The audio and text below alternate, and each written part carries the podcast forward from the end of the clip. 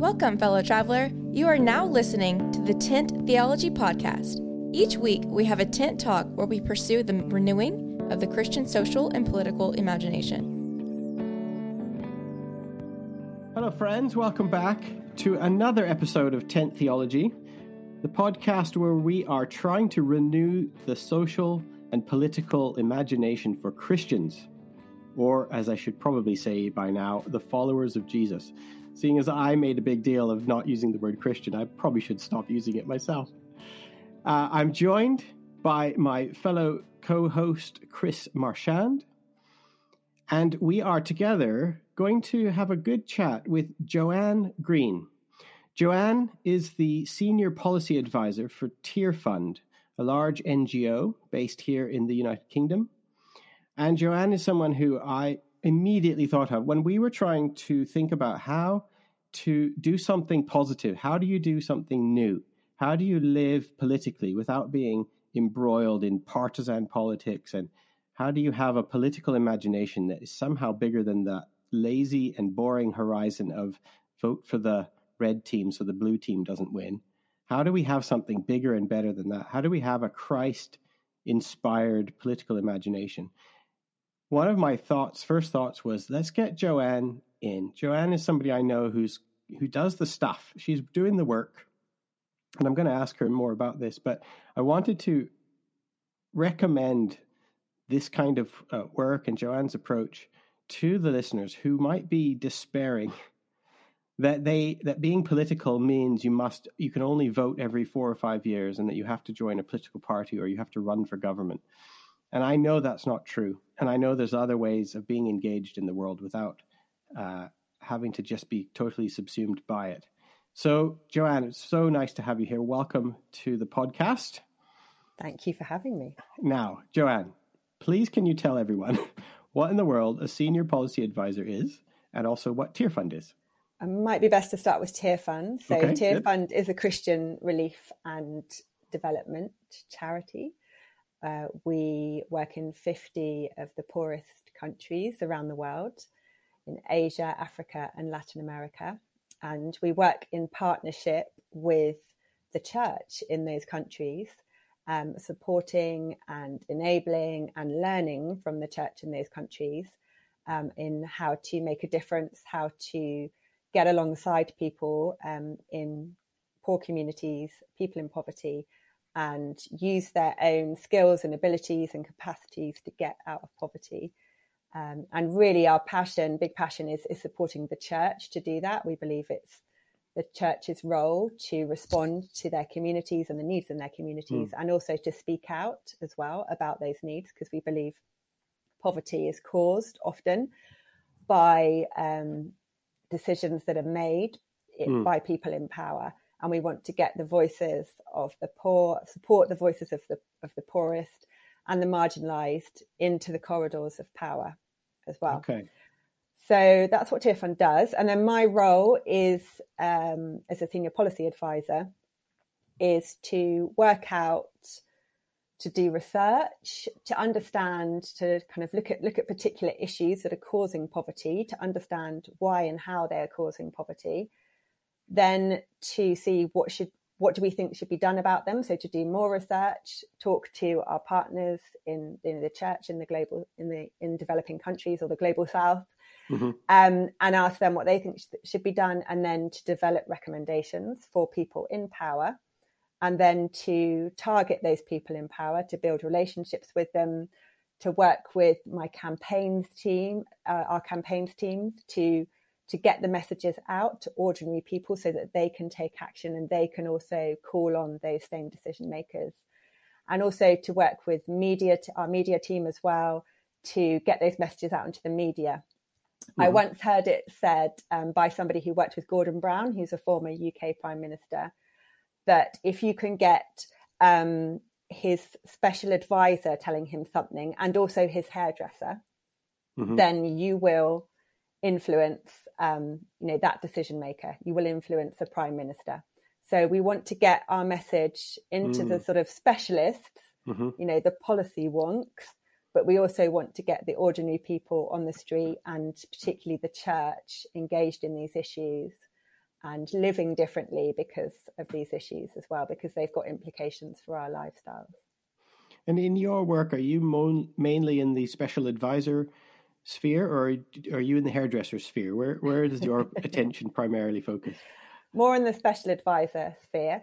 Yeah. Uh, so so yeah, so we we would work with the sort of mobilizers, um, the, the campaigns team, and they are the specialists in working out how to tailor the messages that we are coming up with for ordinary people to engage. So they are brilliant at coming up with um, films and campaigns and yeah we've had we've had a lot of success recently with a campaign called the rubbish campaign which i think it might not really work for a us audience but for a uk talking, audience. talking trash. Should we call talking it talking trash, trash? yeah. Um, so yeah so they they sort of come up with engaging and humorous ways of um, whereas with special advisors that's less important. Right right tell us about the rubbish campaign is this is this what's occupying your heart and mind these days it is, it is. So we launched the rubbish campaign uh, over a year ago.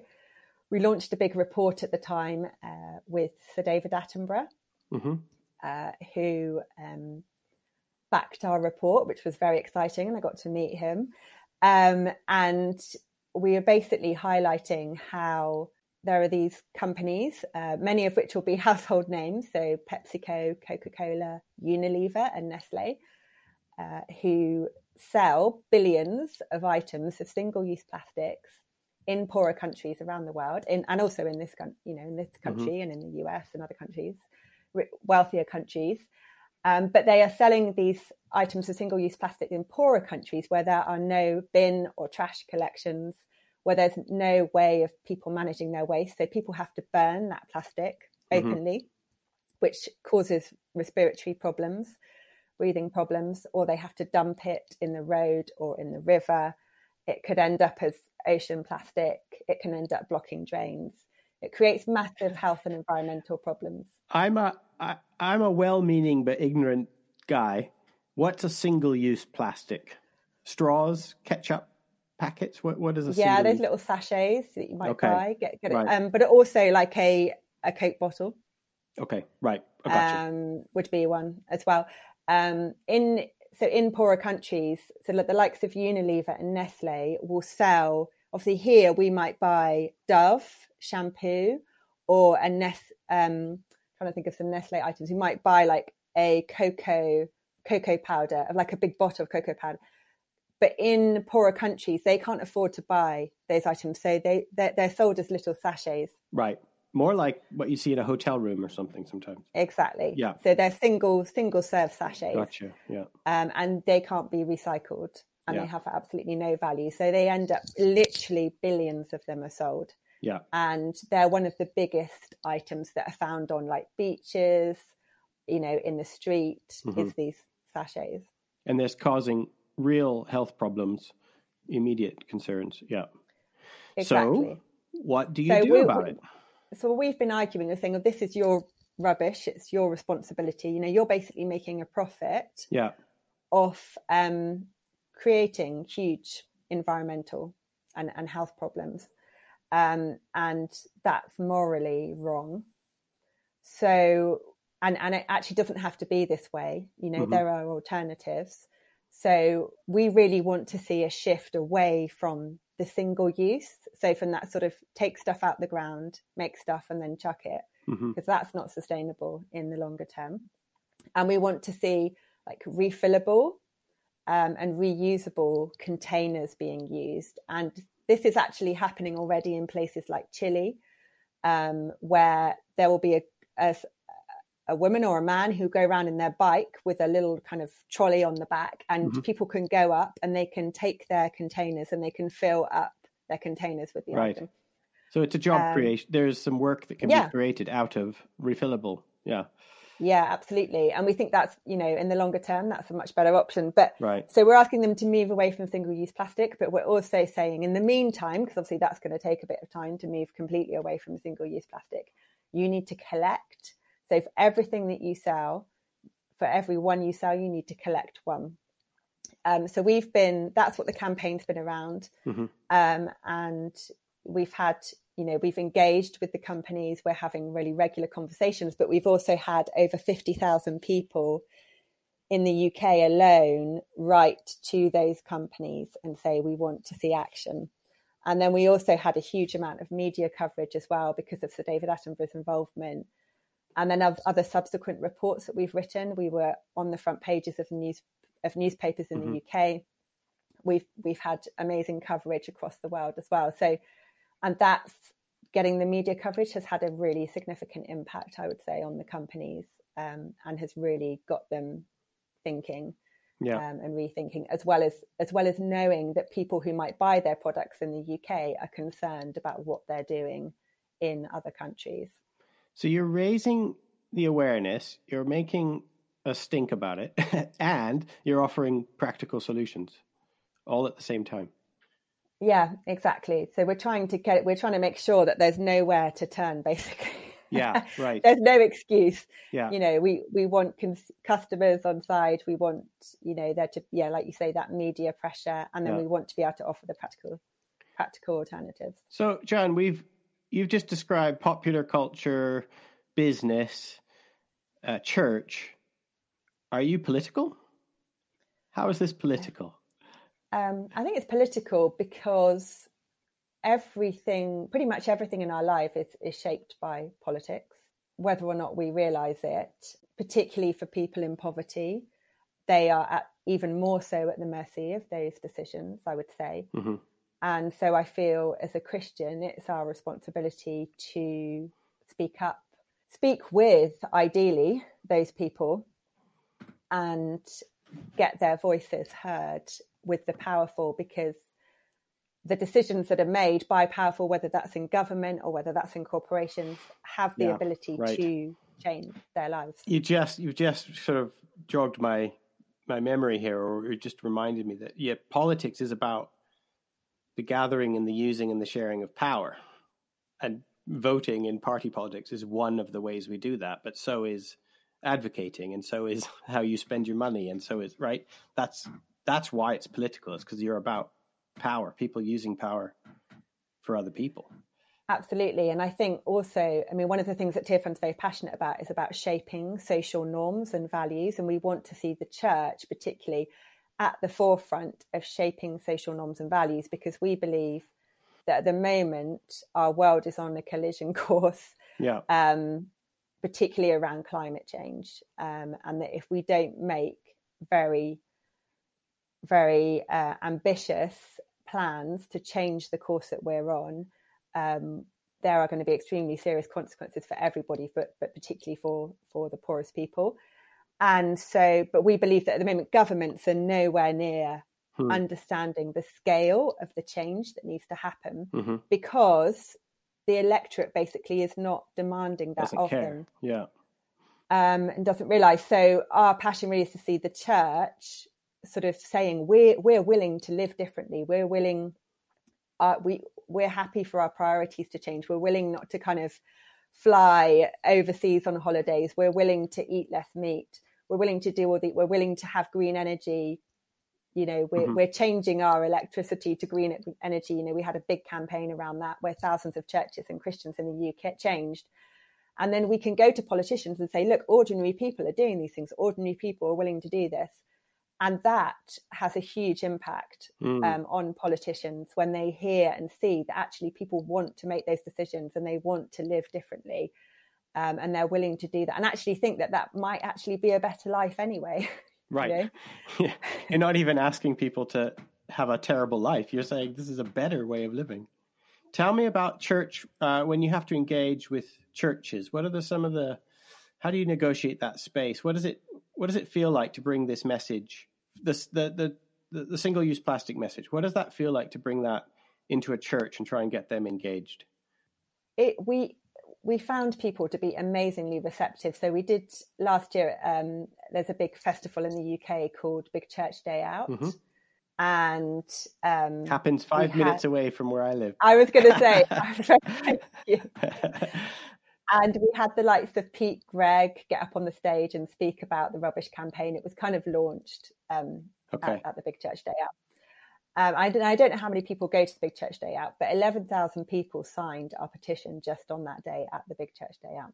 Yeah, the, I think the reception was amazing because what we found was that people had seen a huge amount around single use plastics from David Attenborough, from Sir David Attenborough, and about the impact on the environment and on fish and um, marine life. But they didn't know that it was also affecting people in poverty. So to have a, a Christian agency explain from a Christian perspective why this is important for the environment, but also for people in for poverty and actual people. Yeah, as Tear Fund supporters and as people who also care deeply about people in poverty, I think they were just tremendously excited to have all those linkages made, you know, for them. And, and it gave them, I think, so many reasons to to engage with this issue and to sign the petition. So with that issue, we it's been a very fertile ground. It's not always that way, mm-hmm. but I think when you can be current and relevant, it helps a lot. Do you ever encounter? I encounter this all the time trying to talk about politics and the gospel. People say, "Oh, the gospel has nothing to do with politics," or being a Christian has nothing to do with social engagement. Do you encounter that kind of stuff in, in your work? Yes, although less so. I think people okay uh, early on, so I, I, worked at Tear Fund many years ago um, when we just started engaging in mm. advocacy and influencing. Uh, this was about 20 years ago. And I haven't been at Tear Fund the whole time, so I've got to come back to work at Tear Fund. But you would get it a lot more then.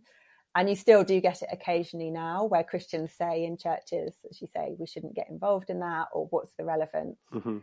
And, you know, we would always try to explain to them that as Christians, we're called to be salt and light. You know, we're called to be the difference, to demonstrate through our actions, through the church. We should be a different community. We should look different. We should be distinctive. We should try to kind of embody that kind of new kingdom, that king, the kingdom of God. But we should also speak out as well at the same time about the stuff that's going on beyond the church and in society that don't match up that doesn't match up to those values you know there's a very very clear tradition in the bible of that prophetic speaking out to those in power. Yeah. Hopefully we're trying to stand in in that tradition. But at the same time we have to be honest that we don't have all the answers and we don't live perfect lives. And but we we try we we're trying to to live with integrity and and to have some humility about that as well um, and to say that we are trying to change. And i think it's been interesting in the discussions with with governments and with companies you know they're very used to people just shouting at them and telling them you need to change but to actually say we know we need to change too. You know we're trying to be different we're trying to live differently. Interesting. Because i mean you referred to the old testament sort of tradition of the prophets and they're they're usually quite angry kind of shouting against places of power but you don't seem angry. You don't seem you're, you're not shouting but you are definitely being prophetic. So, so have you found that? I mean, I'm sure, Joanne, you've had mm. an angry. Uh, I'm sure you've had your angry phases, but you don't seem angry, and yet you are committed. So, where is the place? Like, how do you approach these people who are in their positions of authority? Ha- have you approached them with anger before? And if so, why don't you still do it that way? So, I think I think there has there have been moments where I definitely have got more passionate or expressed that passion, I suppose. Mm-hmm. Um, I think you know there are times when that is absolutely right. That there are times when it's the right call, and I think it's you know um, a difficult judgment to make. Mm. But I think often though, I think being you know we're trying to build personal relationships. Right at the same time we we are trying to restore relationships and we we know that we as followers of Jesus as Christians we are being witnesses to him as well. And it's quite important to us that we that we think the best of people. Right. Even even Nestle. people. Even Nestle. Um we try to think the best whilst also being having a healthy dose of skepticism I would say at the same time. I can always remember the serpent and the dove. Serpent and the dove, I, yeah. Yeah, I, I, think that's really important to us. Is is not demonizing people. and kind of calling out what we think will be the best thing. And and that's kind of with the rubbish campaign, it's had this element of humour to it. Mm-hmm. Um, if you read any of our materials, there's quite a strong element of humour and trying to be winning, but at the same time, there is truth in there, and there are some very hard facts in there at the same time.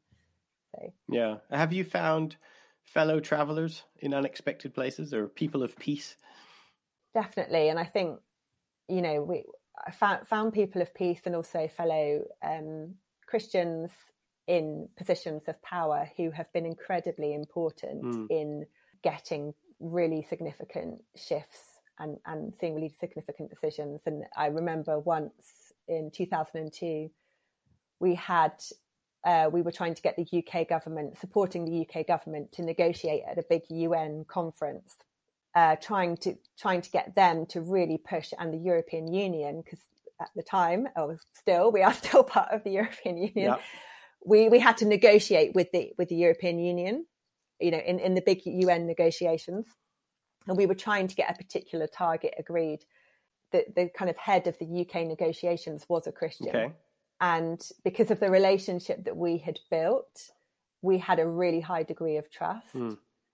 Um, and I felt I could share intelligence with him that I was getting from the Australian government delegation from another Christian in the Australian government because the Australian governments were blocking. Is this a so, scoop, uh, a Joanne? Have I just re- have you just revealed? It might be. It might be.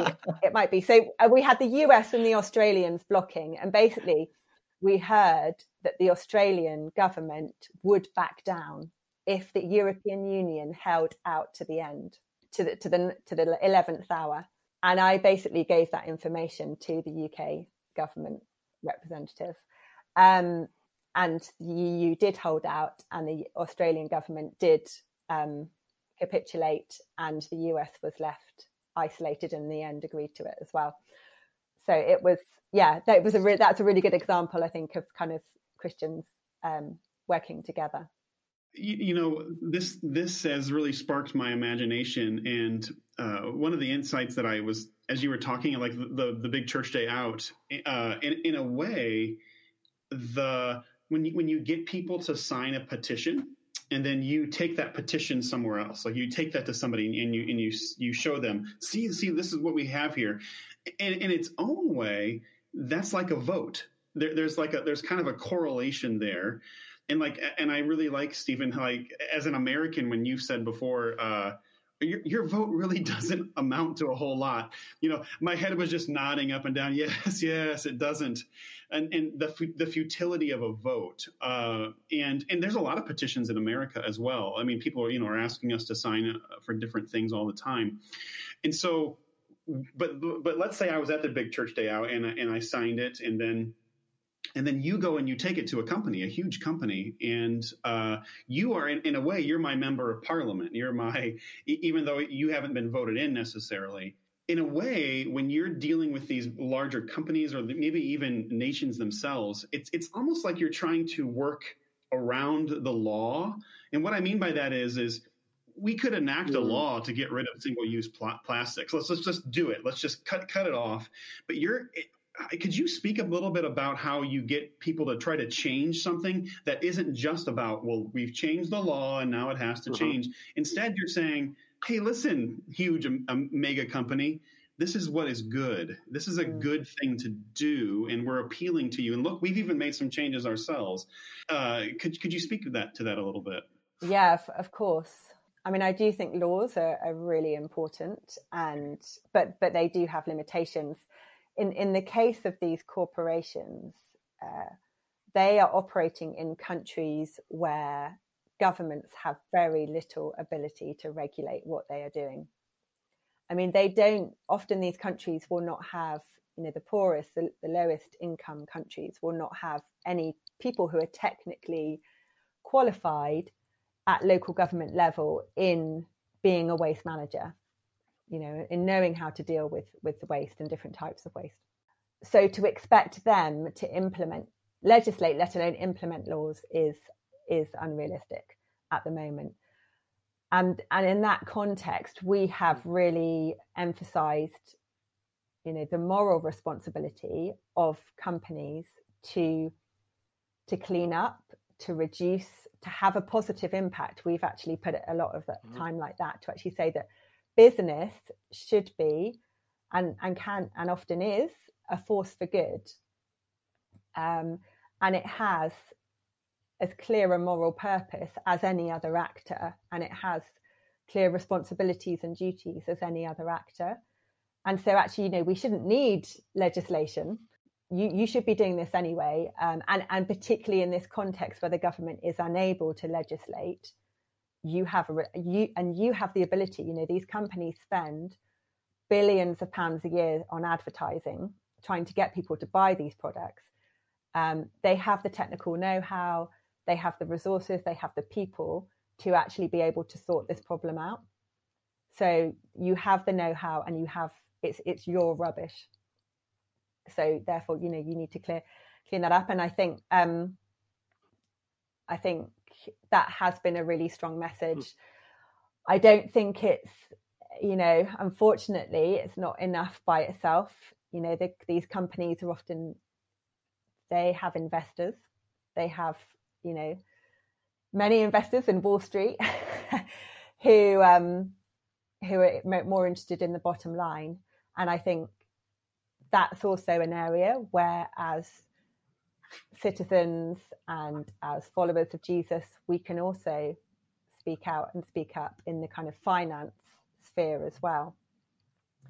Um, so that's been something else that we've um, we're sort of exploring at the moment mm-hmm. too. But you know, there are often there are many examples of where legislation has been enacted, and um, you know it, it produces perverse results and and we see like people's you know ultimately what really matters is is people's hearts and legislation can kind of help um, in some ways but it can't really change people's hearts and i think that's what's a huge privilege for me of working for a christian agency that understands it's not just the law the external it is our desires that need to change as well but you're not doing so in a way that's just going back to that old individualism. I mean, you're clearly operating in a world which recognizes how interconnected we are, how how one person's you know decision to buy Coke in Illinois is going to con- is going to be connected to somebody living in Somalia, for example, and so you're not individualistic, Absolutely. even though you do believe in the importance of the human heart. Yeah. No, we're we're trying to create a movement of, of people within the church that are we we want the church to be at the kind of vanguard of of a wider societal movement of people who are willing to live differently. Um, you know, when we ask people to sign that petition, we also ask people to to pledge to give up single use plastic for 40 days. I was just going to ask that because in, in some ways, I'm I'm thinking um, I'm thinking as a good uh, evangelical middle class Christian, where where it's great that you're going to do that over right. there. like, oh yeah, they should really clean up that problem over there. Um, it, I, I, imagine how how big it is. Oh yeah, um, but but the challenge for my own life to go what. Oh, you want me to give up single-use plastic too? I don't even know what that means um, because we have a good system, right? We have it. I'm and by good, I, I don't know. I can put uh, quotes around that. Uh, but we recycle, right? Uh, I, I, recycle my plastic bottles, and so I, I think I see the the the, the more long term ramifications is you're actually asking all of the UK to change how they they operate. Is that is that correct? That is so. I mean, I I don't know too much about the US, but I don't think your recycling rates are that great actually. But um, I, I think I think Europe, Europe is a bit better. But even with recycling, for example, so what you're doing is every time you recycle, which obviously creates quite a lot of carbon emissions itself to do that recycling, you have to downgrade the recycling. So a lot of the, for example, your Coke bottle will end up being made into mm-hmm. a bag, let's say. So it's you can't recycle back to the same yeah. level, the kind of same grade, plastic grade. You can't make another plastic bottle out of that plastic bottle. Um, and then what happens is that bag will get washed, let's say, um, or that item of clothing will get washed. We're seeing more and more recycled um, clothing items now. And then that will end up as a microplastic, which then goes into yeah. the water, which then you drink or goes into yeah. the environment, goes. In... So the thing with plastic is once it's made, you can't actually get rid of it. It's there Yeah. forever, whether it's um, burnt, it goes into the atmosphere, or whether it's kind of chucked on the ground, or whether it's made into recycled into something else. Once it's there, it's there, and we can only deal with so much single-use plastic. In fact, in the UK, um, we we have until recently exported more than half of our single-use plastic to other countries, including many poor countries, because we can't deal with the amount of plastic that we are going through. And if we, as a rich country, can't Mhm. deal with it, I don't know how we expect other Mhm. countries to do that. John, as we come into land, please can you tell us Mm. where we might go for more information, how we could become engaged? If people want to do something about changing their life or helping other people, where could we go? What could we do? So, Tearfund has many brilliant resources. We've actually just launched a new campaign, uh, which is um, really looking at the context that we're in at the moment with coronavirus and the fact that it's highlighted a lot of injustices and inequalities in our societies. Um, Mm, obviously Black Lives Matter has been one of the big movements that's really capitalized, rightly so, on those inequalities that have been exposed amongst Black and Asian communities. Um, but also, we're looking at the fact that, you know, people on the front line who are dealing with this crisis have been very much more exposed to it. Poorer communities Mhm. around the world, in our own country and around the world, don't have the resources to sort of protect themselves or the income, reliable income, and have been thrown into destitution. You know, whole economies are sort of going under. Um, and Hmm. so we're looking at this as a big opportunity, really, to say, well, you know, given these inequalities that are there, that are being exposed even more, and that new investments are going to have to be made, we're going to have to build back. Let's build back better. Let's build back in a way that does um, that does treat people fairly, that that treats our environment well, that actually makes this world a better place for future generations to live in. Um, so we've got a big campaign. It's called the Reboot Campaign, and it's actually brilliant because it's it's got resources on how to engage with your church about this issue. Um, it's got resources. We, we're asking people to the UK Prime Minister, for example, um, and raise concerns with him about what the changes that we want to see. So it's looking at, and also at kind of individual level as well, and changes that you can make. So it's kind of at the whole kind of different um, sectors or kind of audiences that it's speaking to. And um, I think that would be a great place for people to start. And it's very resonant with what's obviously happening at the moment. Well, rebooting and rebuilding imaginations is part of what we're trying to do here as well. And there is a Tearfund in America as well, I think, that people could look to if they're interested in the work of, advocacy. There is that recently launched a couple Yeah. of years ago, and yeah, they so for more US contextual uh, resources, that would be a great place to look as well.